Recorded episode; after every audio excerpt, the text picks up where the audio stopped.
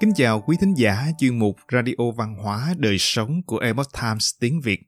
Hôm nay, chúng tôi hân hạnh gửi đến quý vị bài viết có nhan đề Cách Trung Cộng đối xử với giáo viên, điều đó đang giết chết nhân tính. Bài viết của tác giả Dasha Devanani với sự đóng góp của Ashdip Sarao. Hồng Ân chuyển ngữ, mời quý vị cùng lắng nghe. Đảng Cộng sản Trung Quốc, còn được gọi là Trung Cộng, có thêm một chiếc lông vũ màu đỏ như máu trên chiếc mũ chủ nghĩa mắt vì đã không ngần ngại đàn áp, giam giữ vô thời hạn và thậm chí giết hại những giáo viên từ chối tuân theo các hệ tư tưởng độc tài của chế độ này. Thông thường, nghĩa vụ của công dân và nhà cầm quyền là tôn vinh phẩm hạnh của giáo viên, những người đã và đang làm việc chăm chỉ để đặt nền móng cho một xã hội thịnh vượng. Tuy nhiên, Trung Cộng đã không thể khách quan trước đức tin tôn giáo của các nhà giáo dục. Trong khi các giáo viên trên toàn cầu đang nỗ lực hướng học sinh tới la bàn đạo đức bên trong chúng, thường bằng cách là trở thành một tấm gương với đức tin và giá trị của riêng họ, thì các đồng nghiệp Trung Quốc của họ bị từ chối quyền đảm đương vai trò này bởi vì họ sẽ bị cấm nếu họ muốn dạy về đức tin. Theo tạp chí Peter Winter, chế độ cộng sản đang theo đuổi các biện pháp nghiêm ngặt để kiểm duyệt bất kỳ ảnh hưởng tôn giáo hoặc ý thức hệ nào trong các lớp học.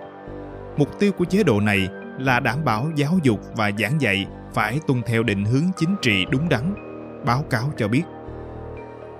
Cuộc đàn áp gia dẫn Tổ chức mối quan tâm cơ đốc giáo quốc tế ICC báo cáo vào tháng 5 năm 2020 rằng thành phố Ung Châu, tỉnh Chiết Giang đã yêu cầu các giáo viên trong trường ký cam kết không tin vào bất kỳ tôn giáo nào. Một số yêu cầu chính ở trong tài liệu có tiêu đề Cam kết của giáo viên không tin bất kỳ tôn giáo nào, bao gồm những điều sau. Kiên định quan điểm tôn giáo Marxist, tăng cường giáo dục chủ nghĩa vô thần, không tin vào bất kỳ tôn giáo nào, không tham gia vào bất kỳ tôn giáo nào, không được thuyết giáo và truyền bá tôn giáo ở bất kỳ nơi nào.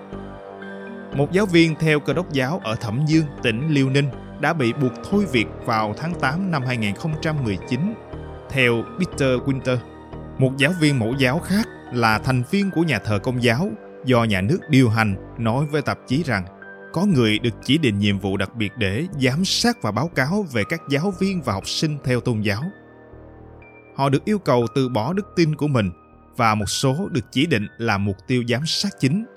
Chính quyền lo ngại rằng họ sẽ phát triển theo xu hướng có ảnh hưởng phản cách mạng, cấu kết với các lực lượng nước ngoài và gây ra hỗn loạn. Giáo viên giấu tên nói với Peter Winter. Một trong vô số các trường hợp này là cô Triệu Hân, một giáo viên tại trường kinh tế thuộc Đại học Kinh doanh và Công nghệ Bắc Kinh, đã bị bắt và giam giữ bất hợp pháp vào tháng 6 năm 2000 khi cô đang thực hiện các bài tập thiền của môn Pháp Luân Đại Pháp trong một công viên ở Bắc Kinh. Mặc dù được biết đến là một người có lương tâm và được đồng nghiệp cũng như các học sinh ngưỡng mộ vì sự liêm chính về đạo đức của mình, cô Triệu, 32 tuổi đã bị đánh đập giả mang 3 ngày sau khi bị bắt. Cô bị tra tấn nghiêm trọng tới mức gãy các đốt sống ở cổ thứ tư, thứ năm, thứ sáu và bị mù mắt trái. Chịu đựng những chấn thương nguy hiểm đến tính mạng, cô đã bị liệt nửa người và qua đời 6 tháng sau đó. Minh Huy .org đưa tin. Một trường hợp khác, cô Trương Yến, một giáo viên dạy nhạc cấp 2 ở thành phố Miên Dương, tỉnh Tứ Xuyên, đã bị giam giữ tổng cộng 2.208 ngày trong các trung tâm giam giữ, nhà tù, trại lao động cưỡng bức và trung tâm tẩy não trước khi cô mất đi tính mạng ở tuổi 46 vào tháng 2 năm 2020. Cô cũng là một học viên Pháp Luân Công. Cô Trương đã giúp đỡ học sinh ngoài giờ học miễn phí và cô nhận được sự kính trọng và ngưỡng mộ của phụ huynh vì không nhận tiền đút lót. Tuy nhiên, Trung Cộng đã gán mắt cho cô ấy như họ đã làm với vô vàng những người khác là kẻ thù của nhà nước vì đã từ chối từ bỏ đức tin.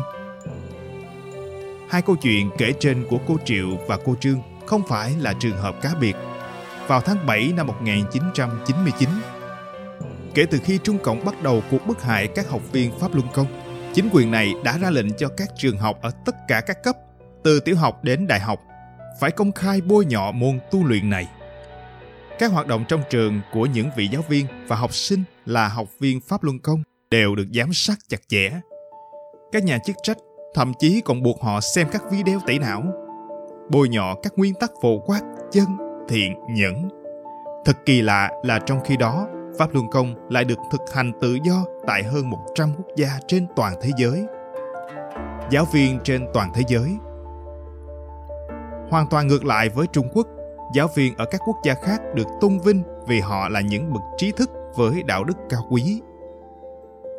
Eric Fehe là một giáo viên mỹ thuật 39 tuổi tại một trường nghệ thuật ở Nitra, Slovakia, nói với The Epoch Times rằng điều quan trọng là phải vạch trần cuộc đàn áp dai dẳng đức tin ở Trung Quốc.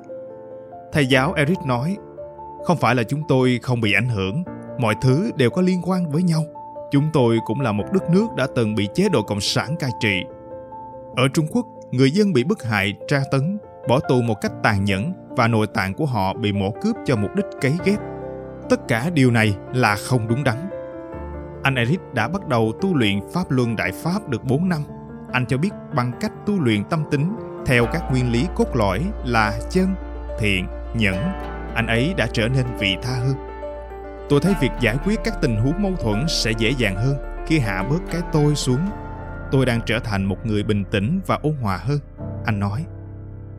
May mắn thay, có cơ hội sống trong một xã hội tự do. Anh Eric cố gắng tác động tích cực đến quá trình dạy và học của mình bằng cách giúp học sinh trân trọng bản chất của các giá trị đạo đức và tinh thần và hiểu tầm quan trọng của việc tôn trọng quyền con người. Trong khi đó, cách Trung Quốc không xa, một vị hiệu trưởng 51 tuổi và các cán bộ giáo dục ở Ấn Độ, CN Radhip Kumar cho biết, ông may mắn được sinh ra ở một quốc gia dân chủ nơi ông có thể thực hành đức tin của mình mà không lo bị bức hại. Với hơn hai thập niên kinh nghiệm trong giảng dạy, ông Radhip khẳng định rằng giáo viên là trụ cột chính, hỗ trợ tương lai cho học sinh. Ông lên án cách chế độ cộng sản khai thác và tẩy não các học sinh vô tội để theo dõi các giáo viên có đức tin và sau đó báo cáo về họ, khiến họ bị bắt giữ và đàn áp. Học sinh chưa đủ trưởng thành để quyết định xem môn tập này là tốt hay xấu các em học sinh có thể không hiểu được bộ mặt xảo trá của Trung Cộng, ông Radip nói. Ông cho biết cách chế độ Cộng sản đang bức hại các giáo viên và các nhà giáo dục vì thực hành chân, thiện, nhẫn, thật đáng kinh hãi. Điều đó đang giết chết nhân tính, ông nói. Ông Radip đến từ thị trấn Kola ở bang Karnataka, miền Nam Ấn Độ, tin tưởng mạnh mẽ rằng đức tin của ông đã khiến nghề giáo viên trở thành một điều tuyệt vời. Tôi có thể hiểu các yếu tố giáo dục như chương trình giảng dạy, sách giáo khoa, giáo trình và nhiều hoạt động khác liên hệ với việc dạy và học một cách rõ ràng bằng cách nhìn chúng từ góc độ đạo đức. Ông nói,